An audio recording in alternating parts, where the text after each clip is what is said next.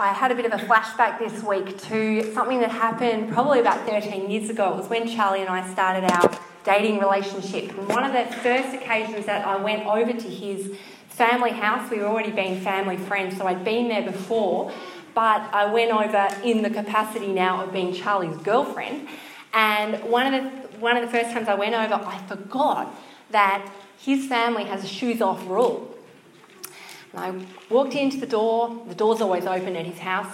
Um, I won't tell you the address. Um, but I walked in the door, I had shoes on, and I went straight up the stairs and went to find where Charlie was in the house. And then I got into his room and I'm like, oh my goodness, I just realised I've worn my shoes, I've got to go downstairs and take them off. And I felt so embarrassed, and I was kind of looking around like which of his brothers was looking and seeing, you know, because they were all in very close proximity, living, you know, four brothers, four rooms. And I thought, oh my goodness, I've broken this really important cultural rule in his family to, to walk in the house and wear my shoes. And so, of course, I took them off, and all was well. Had another flashback this week to a time when we first lived in Vancouver in Canada. Um, this is probably about eight years ago. And we became friends um, soon after we landed in Vancouver and started, uh, started my theology. Charlie started working in Vancouver. We became friends with a couple from Texas.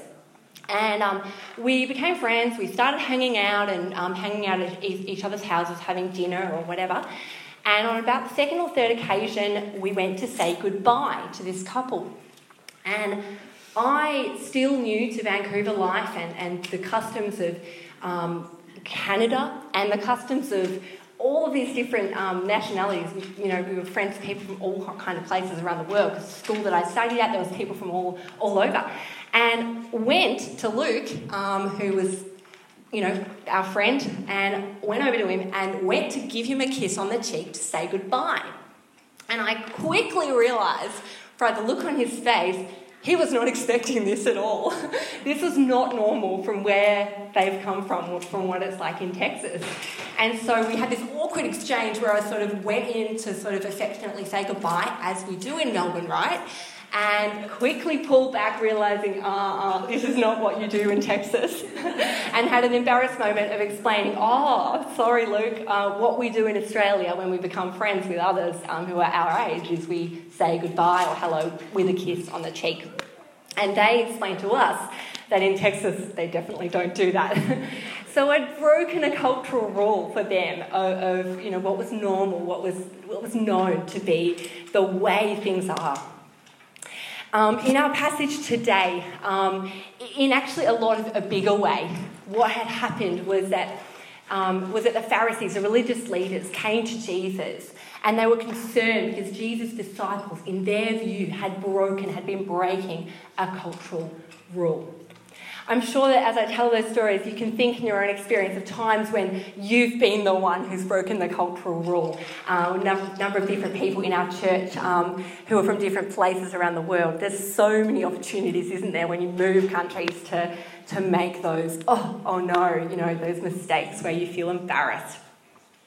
But in our passage today, the conflict that ensues and, and the kind of tension in our story is, is palpable. And it, it's way more than in the scenarios that I described, um, both at Charlie's house and with our friends from Texas.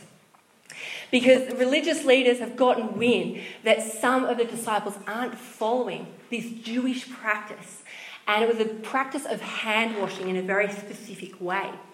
Um, you were to wash your hands with cupped hands, water going over the, your cupped hands, and it was always to be done before eating. And so this huge controversy arose because the Pharisees um, come to Jesus and say, Your disciples aren't toeing the line. They're not practicing this tradition of Judaism, which is embedded in Jewish culture. Um, and the religious leaders come criticising Jesus. Um, thankfully, in my two scenarios, I didn't really feel chastised at all, but that's what happens in this scripture in Mark 7. Um, and it's super awkward and, and super controversial the way that Jesus responds. Because he quotes from Isaiah, and these Jewish leaders would have known this scripture back to front. And he says this Can you imagine how awkward it would have been to be an onlooker in this moment? Jesus' reply um, is, is a quote from Isaiah. And Jesus says, Isaiah was right when he prophesied about you hypocrites. Can you imagine being there? How awkward it would have been? As it's written, these people honour me with their lips, but their hearts are far from me. They worship me in vain, their teachings are merely human rules. You have let go of the commands of God and are holding on to human traditions. Now, a really good Bible study technique for you is that if you see something repeated in a scripture, something reworded or repeated word for word, it's a sure sign it's really important. And what happens here is Jesus continues saying the same thing again. He says in verse 9 of chapter 7 You have a fine way of setting aside the commandments of God in order to observe your own traditions. So it's sort of like if you were reading that in your own time at home, you should almost highlight it because actually, when Jesus says something a second time, uh, the Word of God, the, the Word of, of God Himself speaking truth, it's really important. And Jesus goes on to give a concrete example of how the religious leaders have got it wrong. He points out to them uh, the fifth commandment, which is honour your father and your mother. And he talks to them about this practice that the religious leaders and these Jewish leaders have set up, which Jesus tells them and, and um, addresses to them that, that is, is actually going against the big picture of God's law in the Old Testament as laid out to the Jewish people of Israel. Now, the fifth commandment, as you might know, is honour your father and mother. And these were the laws, remember, given to Moses, and we read them in Exodus 20. And um, part of this law, or part of this obligation on God's people, Israel, was to take care of their parents, of one's parents. Now, a number of you in this church community have at a stage in life where you're taking care of your parents. And and you know we share and we talk about matters of you know of care and responsibility. And sometimes that's a joyful privilege and sometimes it can feel like uh, a very hard thing and a thing that is, is taxing and exhausting. But in the Jewish tradition um, this was seen as part and parcel of being God's people, very much part and parcels, caring for your mother and your father, um, honouring them, but in old age, caring for their financial and physical needs for sure. But the Jewish people had added on to this law, and they've added on something, and the name of it is Korban. And this literally means dedicated to God. And so they'd added on to this law and said, but you can also you know, say all of your money using this loophole law called Korban is set aside for the temple. And that means you're no longer required to help out your mother or your father. Um, all the money that you have now goes to the temple. And so they've added on to the laws given to God's people, Israel. And Jesus, here in this um, very controversial, it must have been so tense, this, this um, this interaction says you have missed the point. You've made your human traditions more important than God's law. And by doing so, you are missing the big picture of what God's laws were all about. They were all about loving God and loving neighbour, loving one another. And Israel's laws, as you probably know if you've read any of the Old Testament, very much emphasised and looked out for those who were on the outside the orphan, the widow, the, um, the, the person who was the alien, the outsider in society. And elderly parents would for sure come into that category of being vulnerable. And so Jesus has this rebuke here in Mark 7. And I wonder a question for us to consider today is where have we missed the big point of Scripture? Where have we perhaps gotten distracted by one thing or zeroed in on one thing or, or maybe added on to Scripture our own understandings? Or maybe another question what traditions have we put on a pedestal instead of putting Jesus on the pedestal? Now, one of the things I love about this church community and churches of Christ as a movement is there's so much flexibility that's allowed in, in the way that we serve God, in the way that we worship together. You could visit our church and maybe the next Church of Christ north from here is Footscray, and you might find different expressions of worship. And I love that. I love that about the movement that I'm a part of, the movement that we're a part of. Um, one of the whole big DNA pieces of Churches of Christ is that we're supposed to be adaptive so that we can articulate the gospel to the culture around us, which means there's, there's some movement given. There, there's no rigidity around church has to look like this or this is the way you're meant to speak out the good news of Jesus to your neighbourhood. It's actually, there's flexibility given, and I love that but there can be still things that we elevate or still things that become really a bit ritualistic, still things that, that become more important to us sometimes than Jesus himself. Um, they, there might be things that you feel more or less comfortable about on our Sunday gatherings, things during the week that you may be more or less gravitating towards. So, just something to think about as we listen to the scripture today. Um, in what ways, um, perhaps, do we miss the big point as the religious leaders had? And what traditions have we put on a pedestal? Perhaps there's something that God's speaking to you about today. Now, this past week, I went to the doctor and I had my flu vaccination. And before I had um, the vaccination itself, my doctor took me into a room, put me on a really high tech scales, and stood me on the scales. And straight away came a beep and a receipt out of the machine. And my doctor gave me this receipt, and it was basically a BMI result within two seconds of standing on this machine. So, um, if you guys don't know, that's what is it, body mass index? Any? Yeah, we've got lots of doctors in the room actually. Um, but basically, it was a health check. And, um, and when I was thinking about today's scripture, I thought that's kind of what Jesus and, and the Gospel of Mark is. It's a health check for us. And I was forced to look at that piece of paper and think, oh, that's what my body is currently. There was a muscle mass, there was all kinds of readings about my body. And I found out that my body is apparently at the age of 21. So I thought that was sort of a compliment, maybe not as well. Maybe the doctor was giving me a hint about my maturity levels, I'm not sure. But um, the, the piece of paper obviously, you know, comes up with some different things about your weight, your height, and so on.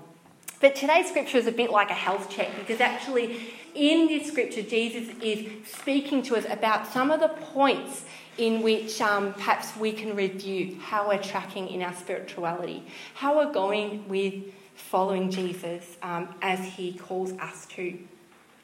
Jesus goes on in this scripture in verse 14, 15, if you're following along, he uses a parable. He calls the crowd and says, All you who listen, and try to understand. And hey, isn't that us? We're trying to understand. I love that because it invites us to be, be, be, people who try. And I hope I'm someone who tries. I know we are a, together a body that's really trying to understand God's word. Jesus says, It's not what goes into your body that defiles you or makes you impure. You are defiled or made impure by what comes from your heart. Heart. And we were just teaching Zoe this week, where is your heart? You know, she can now put her hand on her, on her heart, which is really cool. But what Jesus is getting at here is that what makes a person clean or, or pure is not their rituals or their ceremony or the food they eat or do not eat, but their posture before God, their heart, their intentions, their motivations, their thoughts. And hey, aren't all these things so unseen so often to other people?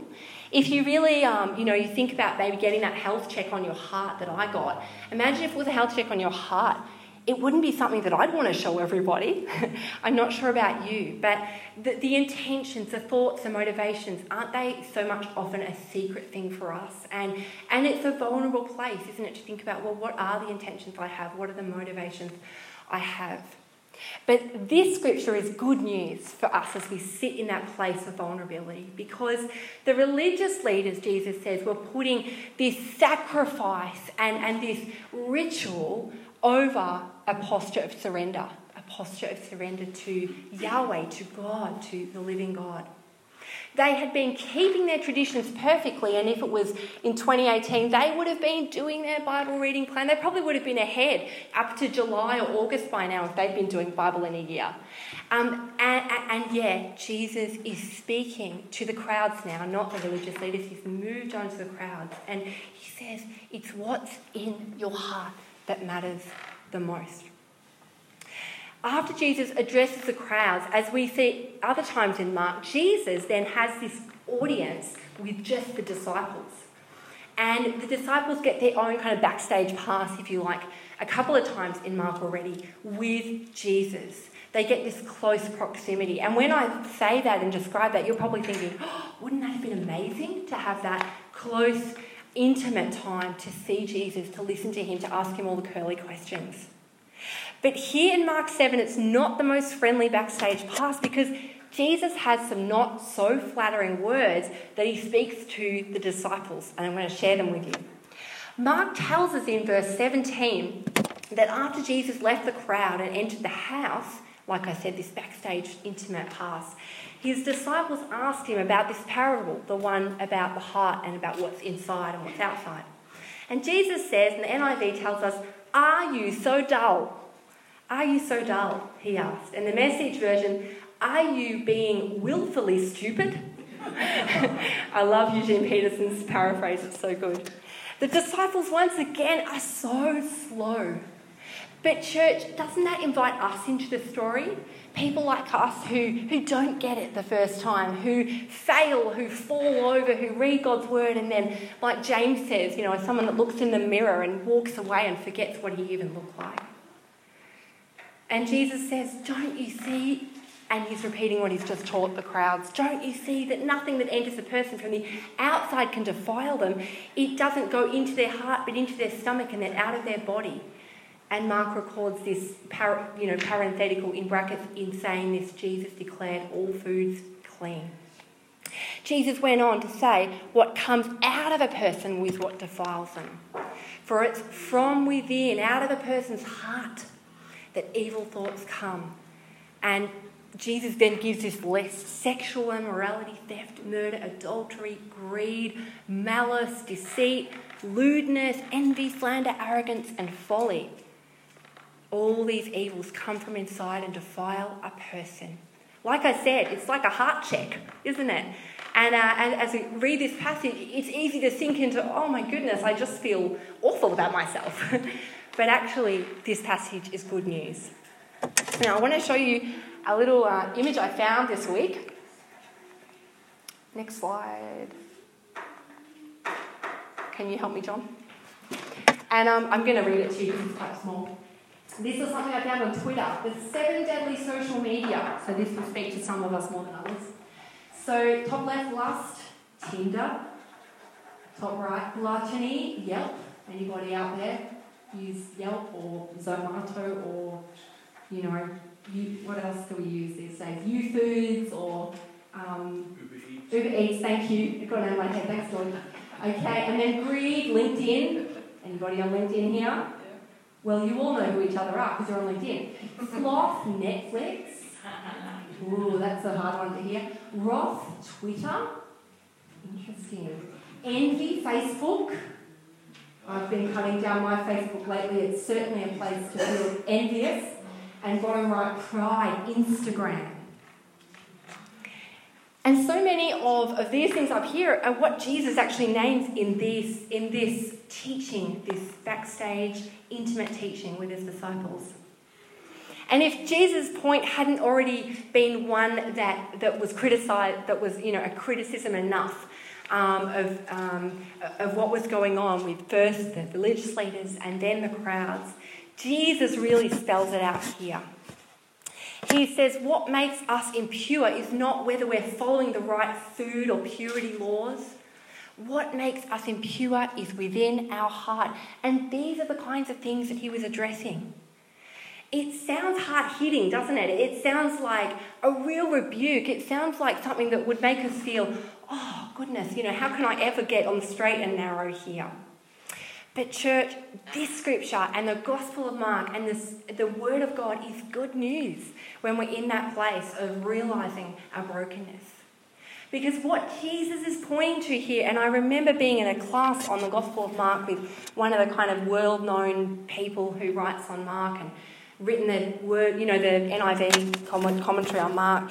He said, you know, this is good news because what Jesus is pointing to is not that a law or a ritual or a ritual or sorry, a ceremony or a tradition is the answer. Jesus is saying, I am the answer. He's saying, I am the cure to all the problems of the human heart. And, and you could say that in the Old Testament, um, remember the law in Leviticus, you know, be holy for I am holy. You could say that Old Testament, the big picture of the Old Testament, the big message we hear is obey the law, be holy as I am holy, says the Lord. But if that was the, the big counter, big meta picture of the Old Testament, the big picture of the New Testament is Jesus, come follow, Jesus says, come follow me. Be cleansed by me. I will make you pure. And, and Jesus is the one who we look to with all of these things that we struggle with in our lives. Because we know, church, Jesus was on his way here in Mark 7, very, very, getting very, very close to the Passion Week. Mark 8 to 16 is a narrative, a very long narrative of seven days before Jesus' death. And Jesus' call, remember, was follow me. And as the disciples and the crowds, and indeed the religious leaders, follow the journey of Jesus, and they're going to, they will see that the journey of Jesus ends on a cross. And Jesus' life ends with the most ultimate sacrifice. Talk about ritual, talk about ceremony. Jesus trumps all of that a million times because he gives his life in the most extravagant act of generosity to make us clean. And this invitation to be made clean, to be made pure by Jesus, extends to all. It extends to every single person. It's not just for the Jewish people who were historically the people of God, the chosen nation that God chose to be his light to all the other nations in Old Testament narrative. Mark includes a saying here in verse 19, and, and we looked at this, remember, last week in our Q&A. One of the questions was, you know, is every food okay for us to eat? And I said, absolutely. Jesus has made all foods clean, and that's here in, in Mark 7 19 in our scripture today. Because it's no longer about food, it's about faith. It's about faith. And so I can be vegetarian, Charlie can be the biggest meat eater that he likes to be, and we can both be included in Christ because it's about faith. It's not about laws and ceremony and, and ritual and doing um, the right thing to be right with God ourselves. It's about following Jesus who makes us right with God. And uh, uh, this scripture that we've heard today gets us ready for next week. And Lockie's going to be preaching next week. It's going to be his final message to us in this season. But in next week's scripture, and I encourage you, church, get into Mark 7 this week. It's an amazing narrative of Jesus ministering to a Gentile woman. It's an extravagant story. Um, Jesus is going to minister to a woman who was seen as completely unclean by the standards of Judaism, which we've been speaking about today. But Jesus is saying it's not about your purity, it's about how I'm going to make you pure. And can we all just breathe a sigh of relief? Because isn't, a, isn't it a relief to our to our awareness that we are broken and whether or not we, you know, we're in an awareness, heightened awareness at the moment, yeah, I am broken or, you know, I'm not all got it together. We know we are when we really stop and think about it. We know we're not whole. And yet, Jesus in this passage, Jesus in his ministry, he speaks this message. It's like writing it in the sky on Easter Day when we see cross equals love in the sky on Easter Day, which lots of churches are now skywriting, which is awesome. But it's like seeing in the sky, I will make you clean. I will make you clean. And this story speaks to us today. It speaks of an invitation Jesus makes to us, to you, to come and be made clean, to bring our hearts, to bring your hearts, hearts which we know are broken by the power of sin, hearts we know that can be selfish and impure, and all those things that were just up before on that illustration. And Jesus says, Come with all that stuff, all that baggage, and I will give you a new heart. I'm going to make you clean. Isn't that just the best offer of a total fresh start? But as well as extravagant invitation, I believe Jesus' words to us should offer a challenge for us to take away into our week. Because we too can be like the religious leaders. We can sometimes be more religious than relational. And you will know what that looks like for you. What are the things that you, that you sometimes feel you need to put above that loving God and loving one another, that rule of God that He's given us? What about being exclusive? Do you struggle with being exclusive? Do we struggle with that as a church sometimes? When someone new comes in, and we think, oh, they're a bit different to what I'm like. Um, we can all struggle with that. But God's call is for us to be radically invitational for every person who steps into this church. And we've had so many people that are new lately. It's been awesome to, to feel radically invited, radically enfolded into this church family. And we've got such a healthy culture in this church. And, and people that come so often comment on that. But wouldn't it be great? Every person comes, they just feel at home straight away. Um, and that's already happening, which is awesome. Thank you, God. So, church, where have we been focused on being religious rather than relational, maybe exclusive rather than invitational? Maybe we've thought we need to make ourselves righteous instead of being made right with God through Christ. And I wonder who is the next person, the couple, the family, or all of those things who God wants to welcome into this church family, who God wants to welcome into your life. Maybe it's a colleague, maybe it's a friend, maybe it's someone you've met on the train. They may be so different from you, but God wants you to invite them into your life. Now, I don't know how many of you shop at Coles Williamstown, but this week was a big week at Coles Williamstown because they introduced their ban on single use plastic bags. And they've been encouraging all week everyone, you've got to bring in your green bags, you know, buy our groovy new green bag at $3 or whatever. But the goal is to stop producing and needing to produce single use plastic bags, you know, the grey plastic bags that we all have been using. Because they so often end up in oceans and rivers and so on. But while they've taken out these single use shopping bags completely from their store, they've started selling these 15 cent heavy duty white kind of shopping bags. And if you forget your bags, you can buy the 15 cent bags. Now, no judgment, please, um, felt if you have been the one that's already bought 15 cent bags. I know that I'm going to forget my bags at different times and need to, to buy the bag that's there. But the point is, Coles continuing to sell the 15 cent bags doesn't fully deal with the problem of bags ending up in our rivers and oceans, does it? The problem of plastic ending up in oceans and rivers and waterways is going to be only dealt with if Australia as a culture and a society eradicates plastics from our general diet of consuming and buying and retail.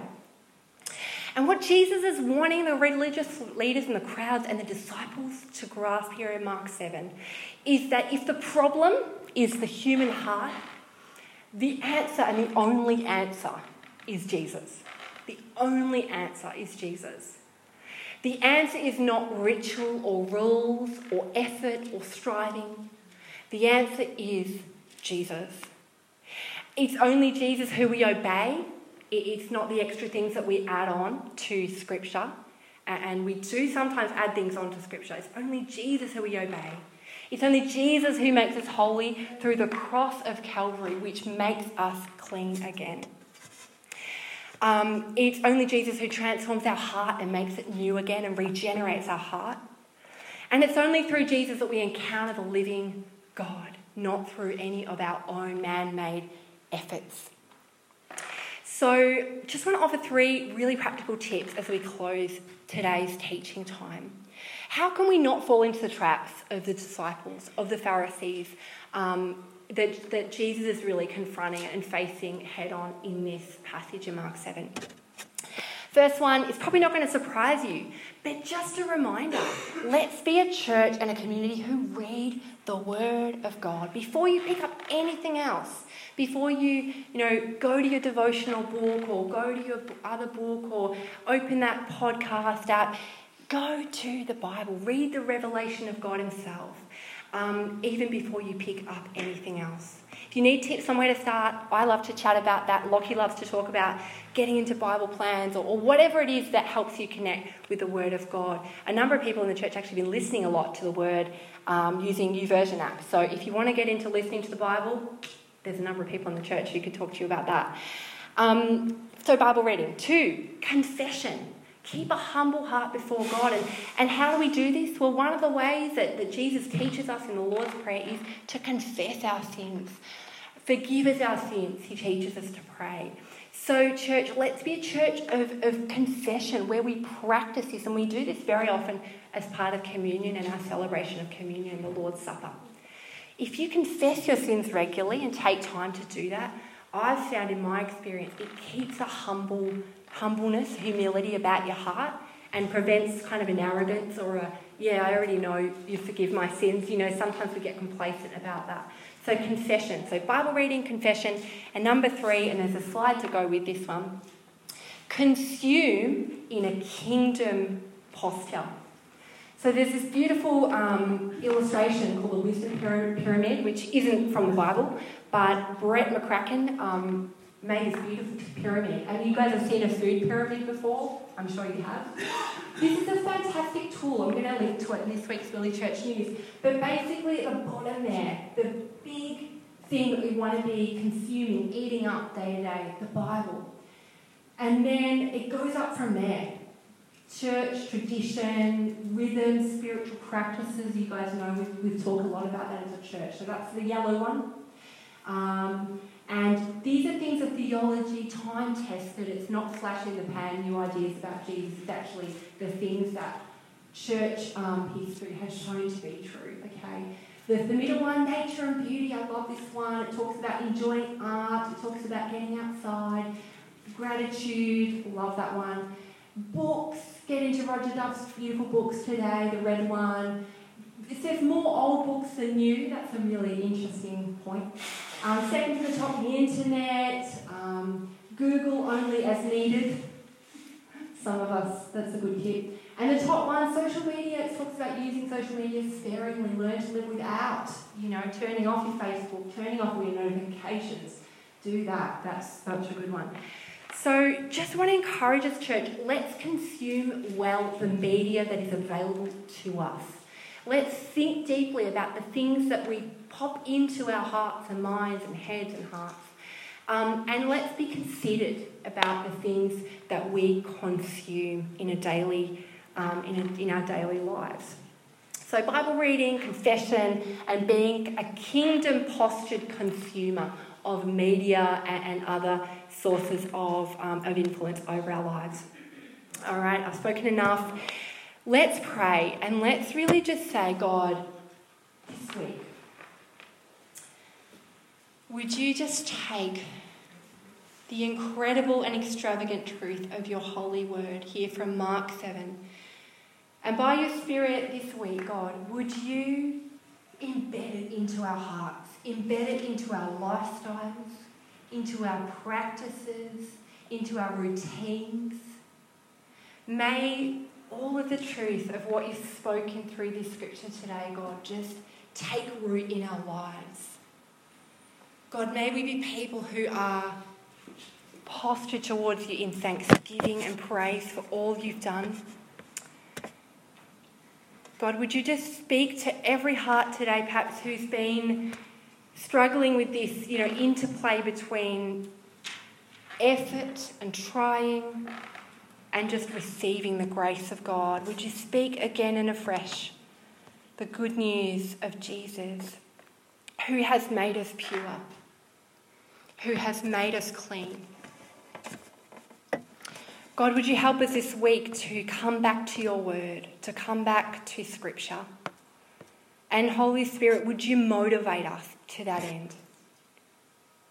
Help us, Jesus, to receive again today that incredible truth that the answer is you. The answer is always you. The answer is not, you know, to add things on or to try harder, but to train harder, to, to get into the practices of prayer and scripture reading and, and withdrawing from our phones and all the things that are going to get in the way. Jesus, would you help us just to, to withdraw and, and press the pause button on those?